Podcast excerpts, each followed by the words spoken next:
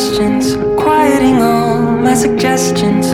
What is the meaning of Christian in this American life?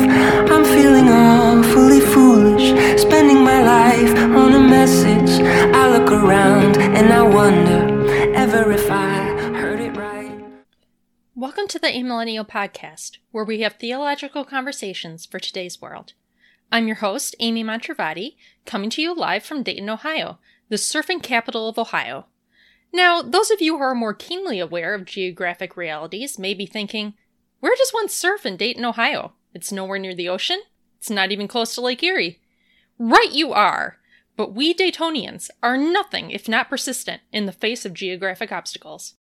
As it turns out, you can surf on rivers too, and in the past few years, the local parks organization has invested in the creation of two different water features on the Great Miami River downtown, with separate entry points depending on one's skill level.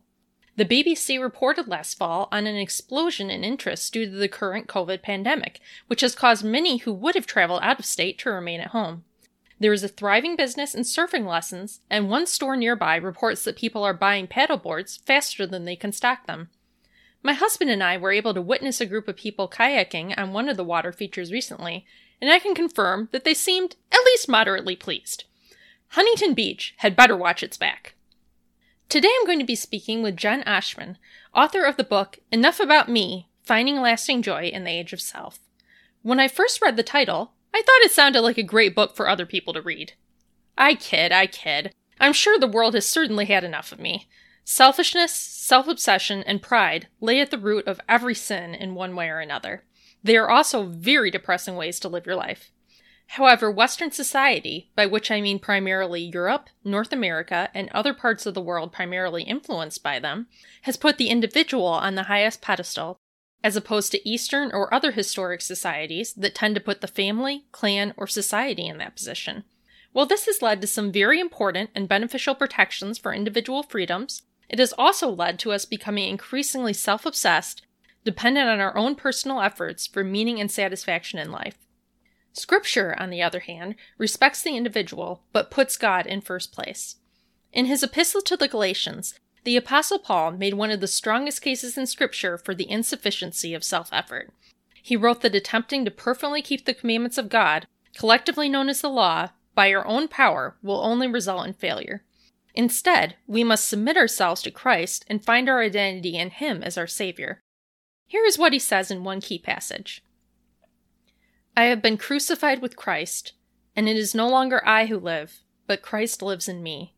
And the life which I now live in the flesh, I live by faith in the Son of God, who loved me and gave himself up for me.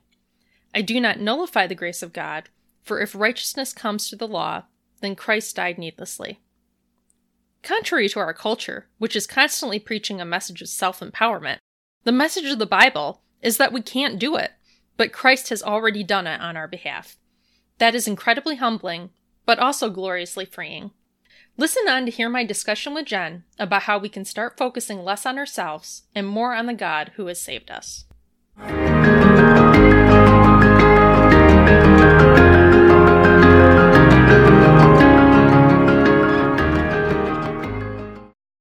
And I am here with Christian author Jen Oshman. Jen and her husband served for many years as missionaries, first in Okinawa, Japan, and later as church planters in the Czech Republic, also known as Czechia, with Pioneers International. During the, that time, she was active in teaching, discipling, and counseling women. In 2015, their family, that includes four daughters, returned to live in Colorado and planted a church, Redemption Parker, with the Acts 29 network. She and her husband both remain in support roles with Pioneers International. Jen is also an avid writer, which is what brings her on the program today. Her articles have been shared by the Gospel Coalition, Desiring God, Risen Motherhood, and Tim Challies, among others. The past two years have been big ones for Jen as she launched a podcast called All Things, in which she applies Christian truth to pressing issues of the day. And she also published her first book, Enough About Me, which we will be talking about today. You can find her on social media on Twitter and Instagram at Jen Oshman and on Facebook, jennifer.owenashman. And her website is www.jenoshman.com. Well, welcome to the program, Jen. I'm so glad to have you on.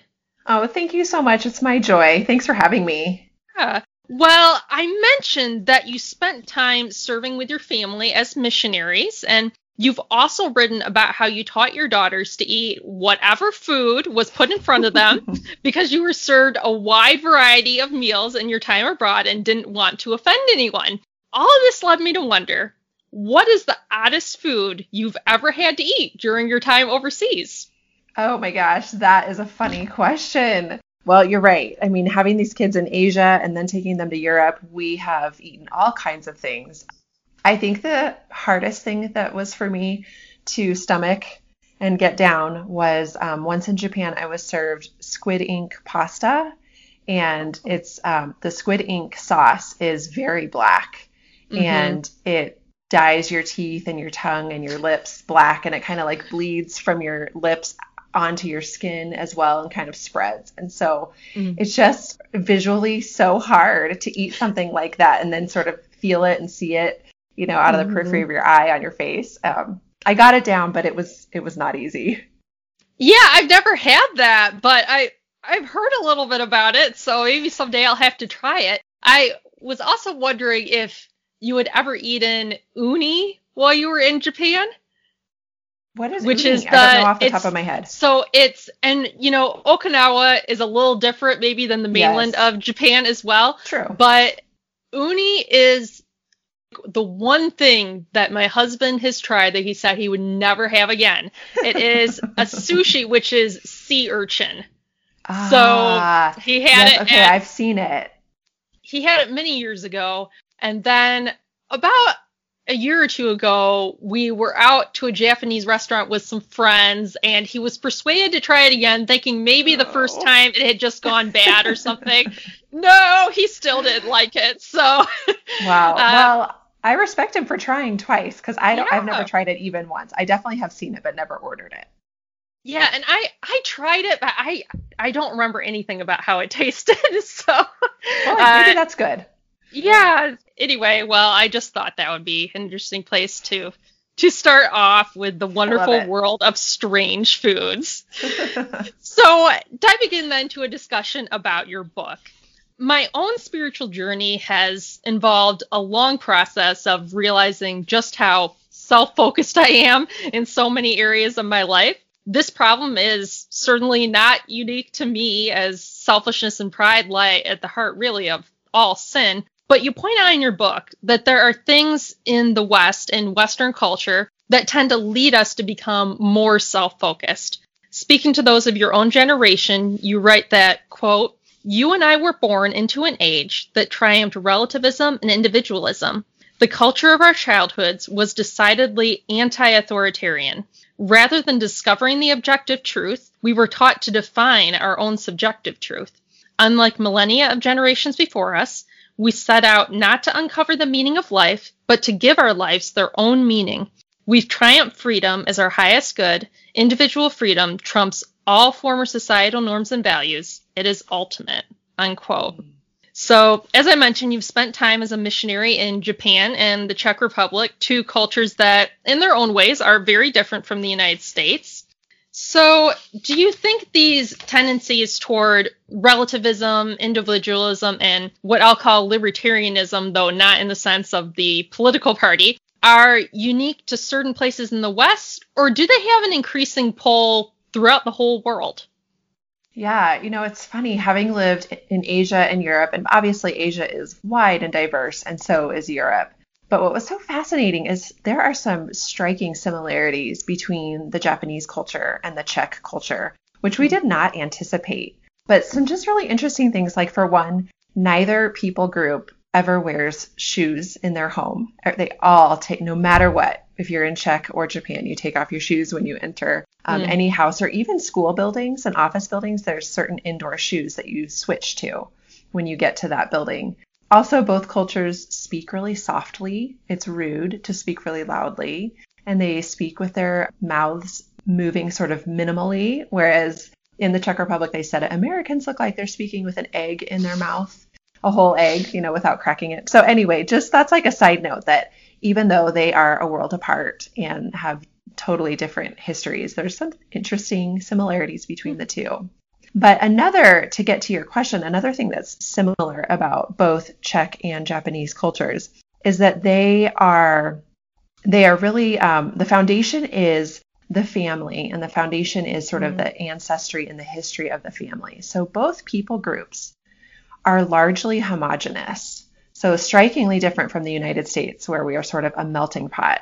But in Japan, you have almost exclusively Japanese citizens with Japanese ancestry. And same with the Czech Republic. Now, in Czech, there's a little bit more intermarriage with the surrounding nations, but the Czech people are very Czech historically and this is a source of pride for both countries. They're very proud of their heritage and proud of their traditions as a culture and as a people. So, in that way, they are so different than the United States. We don't have mm-hmm.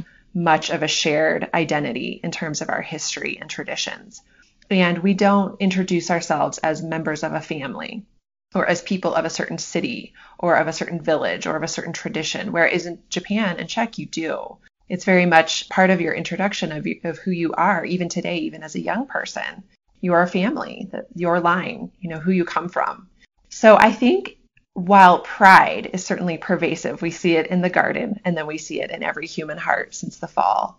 Pride and sin is pervasive. That is our condition as fallen humans. What's different here in the United States is that we don't have a shared identity or a shared ancestry. And especially in more recent decades, we've tried really hard to invent ourselves and create our own identity. And identity politics is increasingly coming to the surface as an issue of not just contention, but even violence and huge disunity in our nation. And I think that's because people have worked so hard to create their own identity that to threaten it or to question it is very personal and very hurtful and just sort of wounds the soul of the person who said, This is who I've decided I am. This is my identity. They aren't couched in the safety and the security of a family name or a family tradition or a family line or the, the history and heritage of a people group. They've had to invent themselves. And the invented self is very fragile, which is largely what Enough About Me is about. So I do think the US is unique in that way. And certainly maybe not the one and only, you know, I can't say that we're the only society in such a position across the globe, but it's the society I know best. And I know that we are fragile because of that.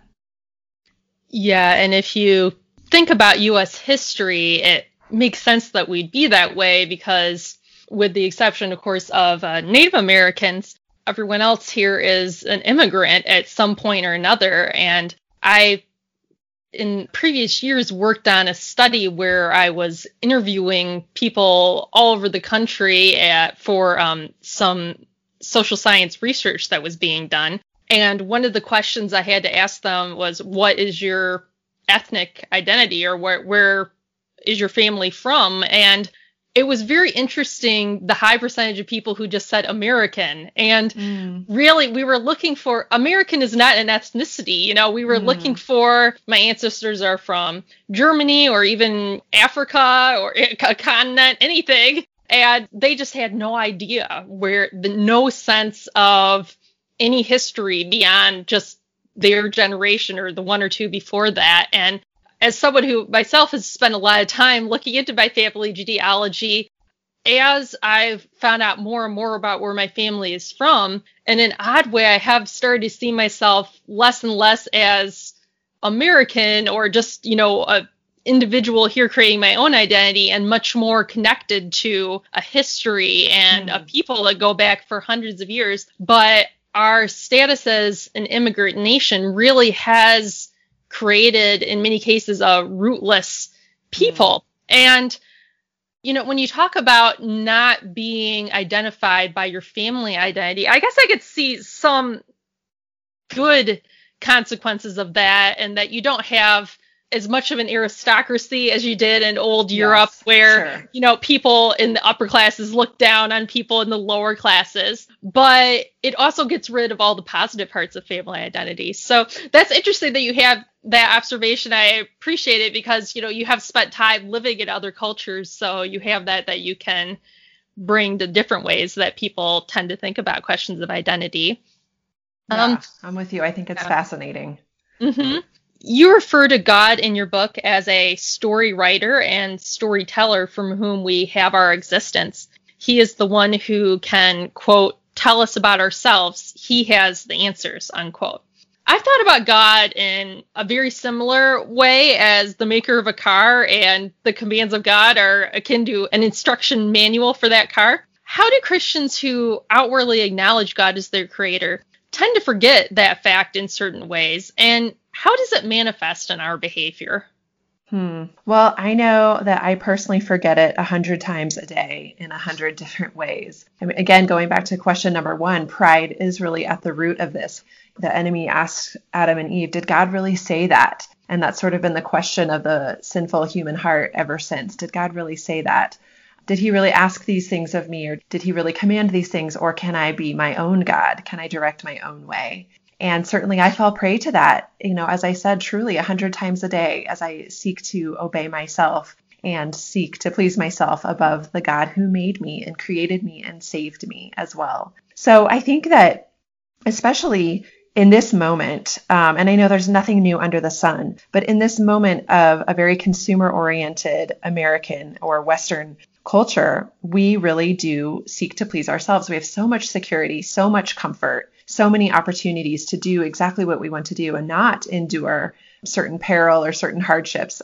We want to cultivate our best lives now. It's so easy to forget that Jesus asked us to lay down our lives, that he asked us to be the least, and he asked us to be the last. You know, God really did say, if you want to follow me, you must bear your cross. You must lay down your life to find it. Um, and I think of somebody like Mary, you know, when the angel appeared to her, she said, May it be to me as, as you have said. And just so willingly gave her body, gave her life, gave her, you know, her social status, her soon to be married status, all these ways that she viewed herself and others viewed her and, and laid that down and said, Yes, may it be to me as you have said. And I think that's something that I personally, and I think many of us Christians in the West struggle with.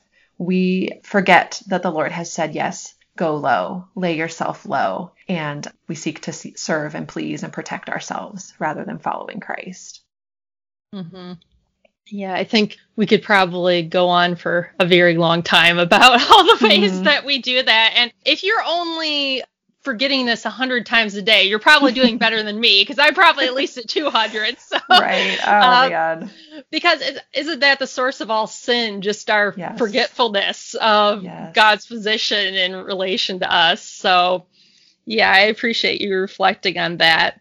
As a young person, I had the impression that giving oneself more and more to God meant having your identity erased in a certain way or your personality changed. I've come to see as I've gotten older how untrue that is. And you make a good point to this effect when you say, quote, to be our truest selves, to walk in our most genuine identity, does not come from within. Rather, it comes from being fueled by our relationship with God and living for His glory. As creatures designed by Him and for Him, this is our best and truest self, unquote.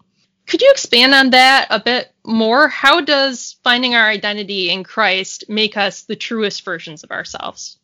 Sure. Well, like we just said in the last question, you know, God is our story writer. God is the storyteller. He writes us into his grand story. So he is our creator. And if you even just look back to the creation account, you can see right off the bat what a good and kind and loving God he is. The way that creation is, the beauty that we can behold in creation the fact that he created us in his image for community and worship you know by him for him through him to him as colossians says. So he he knows us best because he made us. He's the one who knit us together. And we are by no means then to think that we are sort of cookie cutter or that erases anything. I mean amy if we just look at the fish under the sea or the stars in the sky or the intricacy of the human body what's inside each of us think of the billions of people on the planet and how each one has different eyes and different hair and different personalities, you know, physically, inwardly, and outwardly, their spirits, their personalities. There is so much diversity in creation. Our God is immeasurably creative. And so, when, if we remember and return to the truth that He made us, and we seek His face and seek His will and seek what is His grand story all about, and fit ourselves into that with His help and with his power for his pleasure and for his glory, that's when we come to know ourselves the best. And it's when we rail against that, where we really we really miss out on the joy and peace and satisfaction that he's intended for us to have in this life. Mhm. Yeah, I think that's a very good point and when we talk about having to lose ourselves in order to find ourselves or laying down our lives in order to follow Christ, I think it's best to think about that as what we're really losing is our sinful tendencies and desires being lost over time or the good thing that God always intended us to be like you said is mm. coming out. And you make a good point that he he wants a diversity of people. He doesn't want us to all be cookie cutters. So sure. yeah sure. I, I appreciate you talking about that. One good point you make in your book is that quote, any deviation from biblical Christianity can be detected when we are told to turn our practices and habits inward on ourselves rather than outward on our marvelous Savior, unquote. Two manifestations of this that you mentioned are the way we think about quote unquote quiet time and the content of our worship songs. Could you discuss that a bit? And are there any more examples that you've seen? Yeah, sure. So again, I've said this and I hate to be Debbie Downer about it, but we live in such a consumeristic oriented culture. We have this sort of consumer Christianity. We if we haven't rejected church altogether or rejected Jesus Christ altogether and we've we want to follow him or we want to join a Christian church, in many ways it's in, with a consumeristic mentality. You know, what's which one fits me the best? Which one do I enjoy the best? Which one has the best coffee or the best kids programs or where can I go to consume? You know, rather than where can I go to maybe contribute or to covenant with the other people in the community and pursue the goodness that is the family of God. We tend to consume and once you see it, it's hard not to see it everywhere. And I know it's not everywhere, but you think of just the large institutions, and I have nothing against large churches. I'm not saying that by any means, so please don't mishear me. But just these engines that sort of have to keep themselves going. Mm. And the goal then is maybe numbers and growth so that the engine can keep going. And it is everywhere. You know, it's in our home decor, it's in our Instagram, and it's in our own souls, this desire to serve ourselves. And so it can be hard to see or it can be hard to pick up on that idol when you worship it. But I do think it comes out in things like your personal quiet time certainly our relationship with our Maker and Savior is meant to be personal. Certainly, our salvation is personal. You know, we must surrender our unique and personal selves over to our Lord. However, the Christian life was never meant to be private. Personal in some ways, yes, but not private. We were created for community, as we see in the Garden of Eden. We were created to be a part, to be one more link in a eternal genealogy. There's so many genealogies in just the book of Genesis alone, but throughout all of scripture and we're part of that genealogy. And we are designed to flourish corporately, not flourish individually. And so I think in the American West especially, we have really forgotten that crucial and I think very central component of our faith is that we were created for community, not for an individual pursuit. Um, and that has been to our detriment, our great detriment. It has been we've just been really hurt ourselves in the process. And so you see it, like I in your your question, and as I, I say in the book, you see it in worship songs too, that make priority your personal feelings rather than the exaltation and goodness of God, or maybe a corporate history or a corporate recitation of God's goodness to the whole community. We do tend to just be very personal or very private rather than corporate. And I don't believe that's the Lord's design, and I don't think it's for our good. Yeah, you make me think about some of the observations that have occurred over the past year with the coronavirus pandemic and so many people going mm-hmm. to streaming, uh, virtual streaming of church services rather than going in person. At, on many occasions because they're legally barred from going in sure. person for a time or they have very real concerns for their health. And we've been watching streaming of church more mm. than a lot more than going in person, but I do feel that we lose something, you know, when we're just watching on the TV. But there's been a lot of concern that some of the people who are watching at home, they'll never come back when the churches reopen. They'll just check out of church entirely. But what I'm seeing from people who seem to be really deep in their faith is that they are really feeling a loss over the course of this year. They aren't feeling like, oh, it's just as good to watch on TV because they understand what it is to be in that vibrant community that God has intended where we are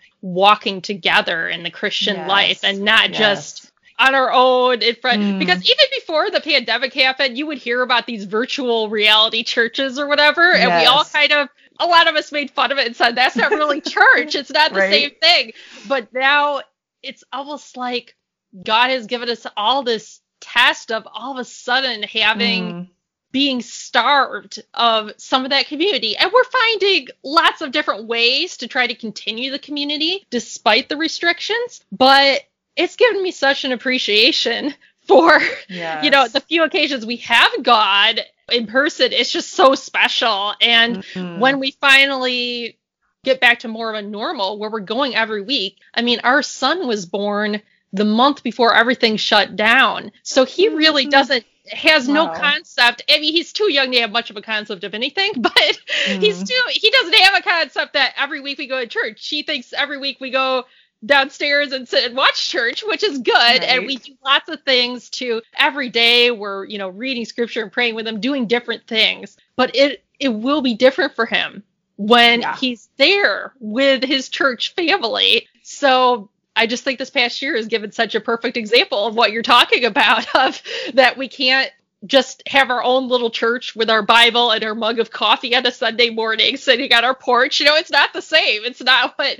God intended for us. So, and when we are together, that drives us away from that purely Yeah. consumer mindset. We're forced Yes. to be part of a body, and that is what God intended for us. So, I think that's Yeah. a just a great point that you have. Our culture uh, loves the message "believe in yourself" and Mhm. various uh, variations on that. As a mother of a ch- small child, I see it in many children's books. It's in so many American films. We seem to accept this platitude with little consideration, and yet you point out that this message is in large part antithetical to Christian teaching. You write, quote, to believe in oneself is to refuse grace. It is to say to the God who made you, I'm doing fine on my own. Thank you very much. It is to refuse the Lord's unconditional love, forgiveness, and empowerment. But when we confess that we are not enough, we invite all of that in. Confession leads to joy. Unquote. Mm. How do we draw a line as Christians between appropriate self confidence and harmful pride that places trust in something other than God? Yeah, man, that is a good question because I feel like those two things can look really identical. you know, it's the sort of outward appearance of two different hearts can be very similar. And I think sometimes we can even not know ourselves from which foundation we are operating. And it's something we constantly need to be asking ourselves about. But um, really, the premise and message of the whole book is that that first sentence that you read to believe in oneself is to refuse grace. And that's my hope with the book, Enough About Me, is that those who read it would just experience total relief. It's so exhausting to believe in yourself, to feel like I have got to invent myself, I have got to pull myself up by my bootstraps, and I've got to make this happen. It's all on me. And that's how we were raised, at least in a, a secular setting. And I think a lot of times, even in the church setting, maybe by teachers and parents who did not realize that that's actually what they were communicating. So, this exhaustion, this burnt out experience that a lot of us have is the result of I can do it myself. And so my hope is that the reality check that no, actually you can't do it yourself is a message of sweet relief. And um, you make a good point with your question. There is an appropriate self confidence. Absolutely. We must remember there is now no condemnation for those of us who are in Christ Jesus. To be beloved and chosen and holy and set apart by the God of the universe is such a great gift. And when we operate from the foundation of that truth, that I am His, He will never leave me or forsake me, I can never be snatched out of the Father's hands, I belong to Him, then we operate from a place of wanting to please Him and steward the life that He's given us. It's kind of a, it's a stewardship mindset rather than a self help mindset. It's an acknowledgement that my life and breath and all that I have comes from the hand of a sovereign and good God. He ordained my life and these circumstances and my gifts and abilities, as well as my shortcomings and the hard things in my community or my setting for his good purposes. And so I can wake up with confidence every day that God is God and he's going to accomplish what he wills in my life. And when we move from that perspective rather than an I can do it myself perspective, we have nothing but hope.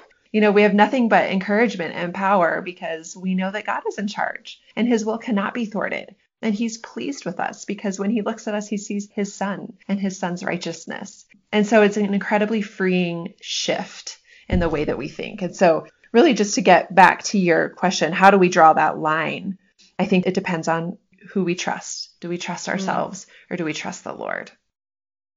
Yeah, one of the pastors at my church is uh, very fond of putting the sort of secular gospel in terms of the phrase do more try harder mm-hmm. and which is really the opposite of the gospel. And yet yes. I think in our culture with this sort of you know self-reliance rugged individualism and some ways it comes comes a little bit from capitalism the mindset that if you just work hard enough you could you know succeed in the economy or you could succeed in life. And regardless of where we are in the political spectrum, I think we all, to a certain extent, buy into the idea of meritocracy. And if mm. we hmm. just, we have it within ourselves, we just need to pull ourselves up by our bootstraps. And, you know, on the one hand, I can say, I don't have nearly enough faith to believe in myself. I know myself too well to believe in myself and yet, again, there are probably a hundred times a day where, without even thinking about it, I've fallen into that do more, try harder mindset. Mm. I have a almost one year old son, and during the day I'm saying, okay, did I do this with him? Did I do that? Did mm-hmm. I get this mm-hmm. done? Did I get that done? Did I have time to work on the podcast today? You know, and it's I judge my day based on how much productivity did I get? Mm-hmm. How many mm-hmm. things did I check off on the list? And in a certain way, I have to have a list to keep myself sane and not forget everything because my memory went completely kaput after I had a baby. but on the other hand, that is definitely falling back into that idea that believing in yourself and if I just keep trying harder, if I just get up 30 minutes earlier and do one thing more in the day, you know, that it'll all be okay. And so I think I really appreciated that you talked a lot about that in your book, and especially because your book uh, is targeted a lot to people like me who are mm-hmm. women with children, or you know, just trying to juggle all the things here in American life. And I think that's something we could fall into a lot. So I really appreciate yeah. you addressing yeah. that. Definitely um, preaching to myself, Amy. I have to say that to myself all the time. Yeah, yeah. So another thing our culture is absolutely obsessed with is the notion of choice and the belief that more choices equals greater freedom. To a certain extent, that's true, but you also point out that we can end up becoming a slave to our own choices, unable to decide because we think everything hinges on our own autonomy. How should Christians think about our choices differently than the population in general? This is something you address in your book, but maybe you could just give us a little preview or a little snippet now. Sure. Yeah, I, I, think in the book I share how after living overseas for about 15 years and coming back and trying to do the grocery shopping, it was just absolutely overwhelming. We've lived back in the US for five years now, and I still find it almost debilitating to go into the grocery store because there are so many choices. It's like analysis paralysis. There's too many things to think about. And, and we do get into that mindset as Americans. Well, as long as I curate the best education, the best friends group, the best, you know, wardrobe, the best weekend plans and retirement plans and vacation plans and do just the right thing and of course curate it for online consumption, you know, in social media. I can create my best life now. And that's just not true. We can operate that way for so long, but inevitably something will run up against something and we'll be reminded that in fact we are finite and frail and fallen human beings and we need the Lord and we need his help. And so, again, not to be a broken record, but I hope that that is a freeing message that you are not the sum of your choices, your good ones or your bad ones. There's nothing that you or I can do to make God love us more or make God love us less. And he is indeed sovereign. And he does look upon you and me with love and grace if we are in Christ Jesus. And he wants to help us and to fill us and to move us through our days according to his will. And so my desire is that Christians would look at choices again with that sort of stewardship mentality like, Lord, what would you have me do? We tend to look at life with, well, what can I get away with? And I think a better question is, well, how should I honor the Lord? What has he appointed for this moment? What it what would be by him and for him and through him and to him in this moment? And then there's freedom in that because I realize I'm not the sum of my choices. If I really screw this up, it's going to be okay because Jesus has redeemed me and he's not letting go of me and He will help me, whatever comes. So let's not be overwhelmed by our choices and feel like it is all on me, because that's just not true. Let's walk in freedom that our God is good and He is ready to help us. You know, so much of what you're saying reminds me of the first question answer in the Heidelberg Catechism, which mm-hmm. asks, you know, what is your only comfort in life and in death? That I am not my own, yes. but belong body and soul to my mm. faithful Savior, Jesus Christ. And I so often observed that if you're not in Christ, or if you think you are and you're not, or if you're, you know, completely secular, that's not comforting at all to think that yeah. you belong to Christ and you're not completely in control of everything. But the Bible's pretty clear that all of us are being influenced and mm. controlled by something. Paul says we're either slaves to sin or we're slaves to righteousness. And the Bible says that true freedom is to serve Jesus Christ rather than serving yourself or the devil or whatever you're worshiping. So I, yeah, I think that sometimes we've raised freedom up to be the most valuable virtue in our society, but freedom's only as valuable as what you use it for. And yeah. what kind of freedom are we talking about? And we just like the word freedom so much that we don't think too much about what does that actually mean and the fact that none of us are really free and sometimes all of a sudden even though we have the best technology and medicine and everything that we've ever had in human history, there can be a virus that hits us that completely throws everything out of whack and suddenly none of right. us are in control anymore. And so again, our current situation is a reminder to us mm. of what mm-hmm. you're talking about. And so I really appreciate that. Circling back to some things we talked about, you have a quote in your book quote, we tend to believe that our worth is equal to what we can produce and consume. We look to ourselves, to the products we choose and buy, to the methods we choose to live by, to the things we can produce, and to the lifestyle choices we make for our value and identity. Unquote. This tendency of our society to value people in terms of production and define them in terms of consumption has led to all sorts of negative consequences, not the least of which is the dehumanization of anyone who's not seen to quote unquote contribute anything to society. And unfortunately, the same tendency is also prevalent within the church, if in slightly different ways. How does our mindset of production and consumption specifically affect the way we think about success in Christian ministry or in the Christian life?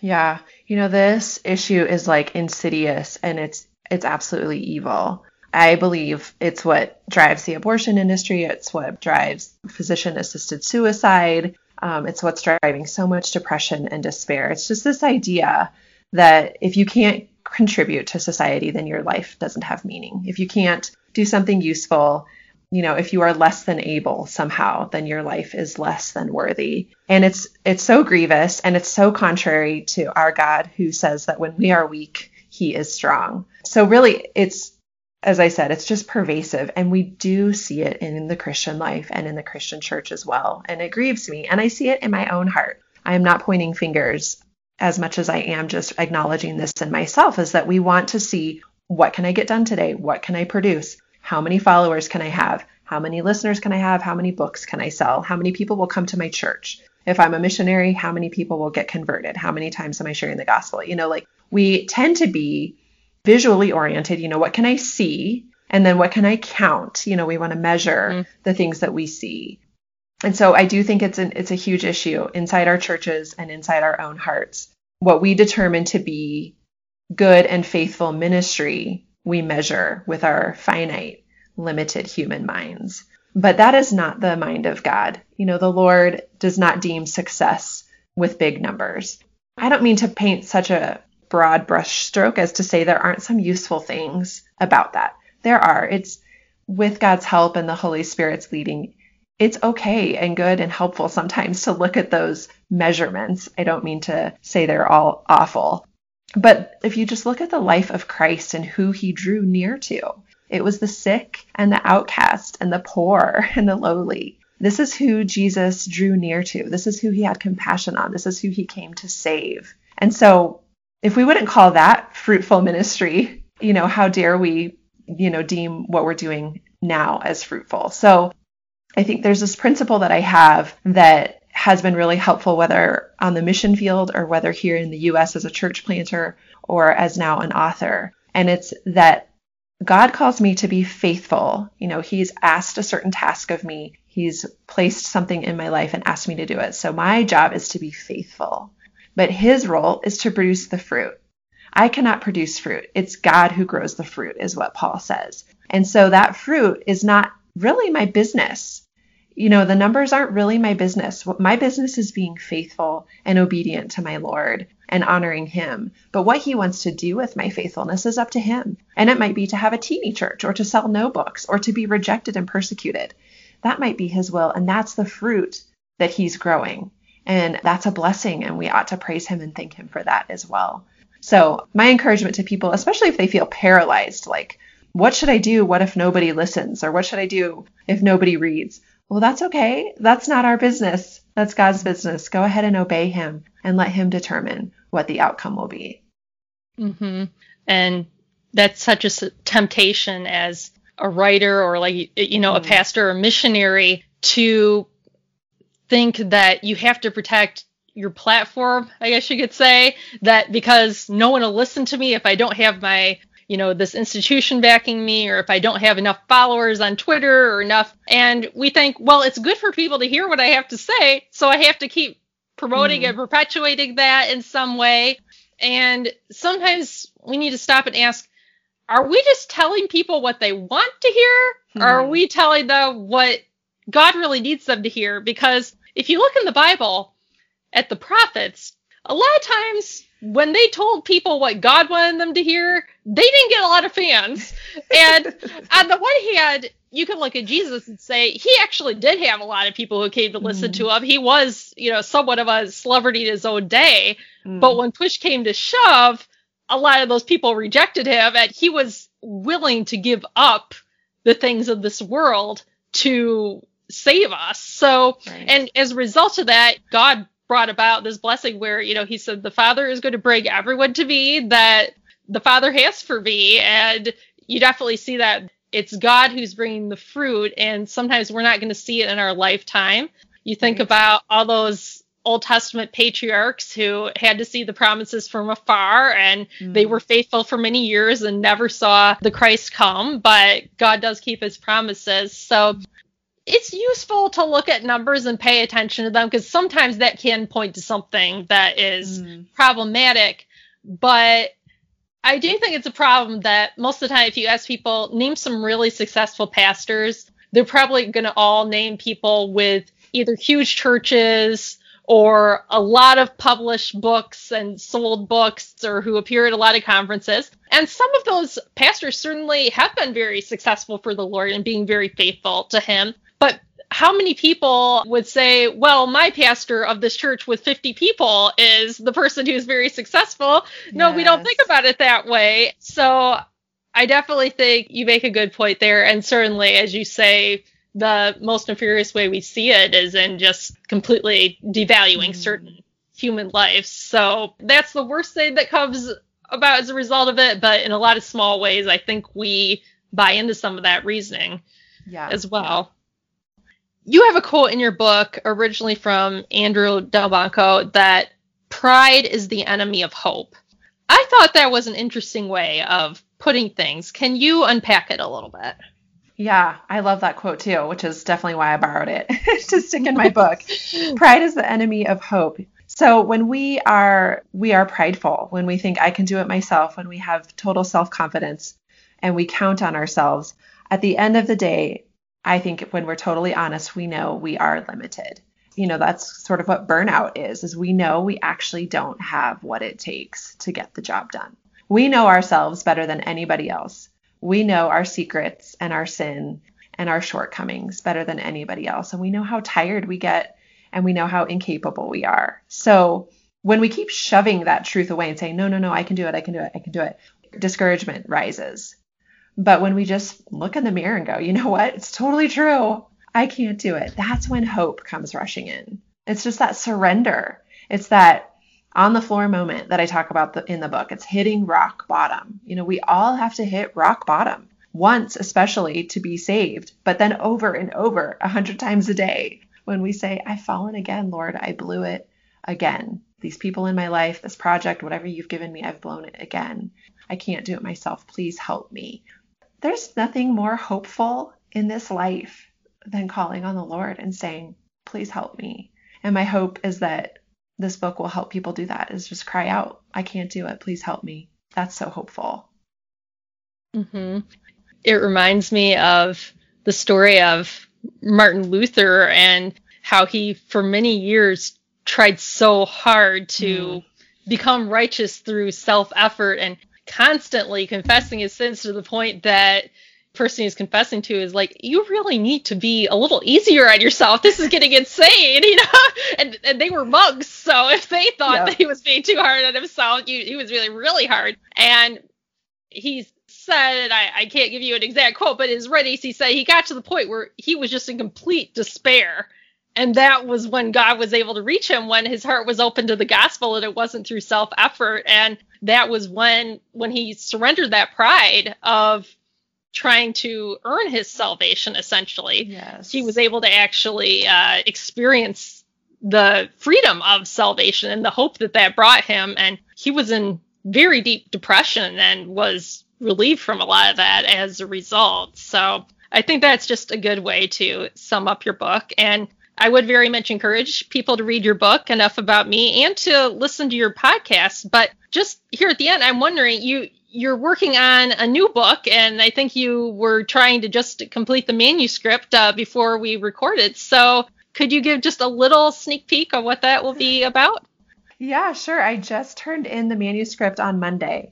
Also, um, this book will be published by Crossway again, and it will come out in. Well, March I'm giving you I'm giving you a round of applause for completing your manuscript. That's great. I commiserate with you on the hard work, and yes. you know, congratulate you on a job well done. Thank you so much. I know. And you know, like writing and podcasting, these things are done from the isolation of our own homes. And it's fun sometimes to see like minded friends who are co laboring with you from afar and cheer each other on. So thank you. That's really sweet of you. But yeah, actually, this second book sort of came out of the first book. So in the first book, I critique the age of self and just really wanting to draw the reader to remember who God is and remember, you know, who they belong to. Um, in the second book, I do that as well, but I actually, um, so if you ever heard my podcast, you know that I do love to do sort of cultural critique. Um, I love the news, I love the headlines, I want to know what's going on, and then I want to view them through the lens of scripture. And so with the second book, I do that. It's called So Much More. And I actually look at what it's sort of been like to be a girl and a woman since the sexual revolution. And I try to uncover or expose five idols of our age and show them, show the reader the rottenness that is underneath the sort of glittery, life promising facade, and just showing how these idols have overpromised but underdelivered. And we were made for so much more. And all that we have in Christ, you know, what He has for us, all that He has is ours, how He's created us and made us, and the victory that He has for us. So, my hope is to just expose these idols and then exalt Jesus and woo the reader to Him rather than to the false gods of our age. Well, thanks for that little preview, and that's sure. something to look forward to. Maybe coming out later this year, perhaps sometime. Early 2022. Yeah, it'll be a oh, year. Oh, early 2022. Okay. Yeah. Hey, we might even be like somewhat past the pandemic by then. You oh, never Lord know. Willing. So, Lord willing. Wouldn't it be wonderful? Then you could have. I don't know. People might have actual book tours or book release parties right? again, or I don't right? know. It could be great. So could be great. Um, well, thank you, Jen, so much for talking to me today, and I really enjoyed our conversation. Thank you so much, Amy, too. It's been really sweet for me as well. I need to know there is justice, that it will roll in abundance, and that you're building a city where we arrive as immigrants and you call us citizens and you welcome us as children home.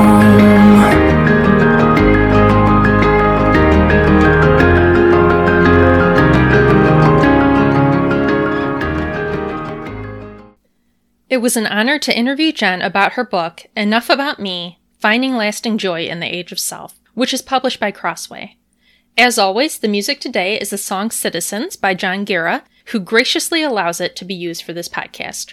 Wherever you are, I hope that you experience a wonderful week in which you grow in the knowledge of our Lord and live for his glory. As Paul concluded in his letter to the Galatians, the grace of our Lord Jesus Christ be with your spirit, brothers and sisters. Amen. Come, Lord Jesus. Have a great week. Is there a way to love always? Living in enemy hallways. Don't know my foes from my friends, and I don't know my friends anymore. Power has several prizes. Handcuffs can come in all sizes. Love has a million disguises, but winning is simply not one.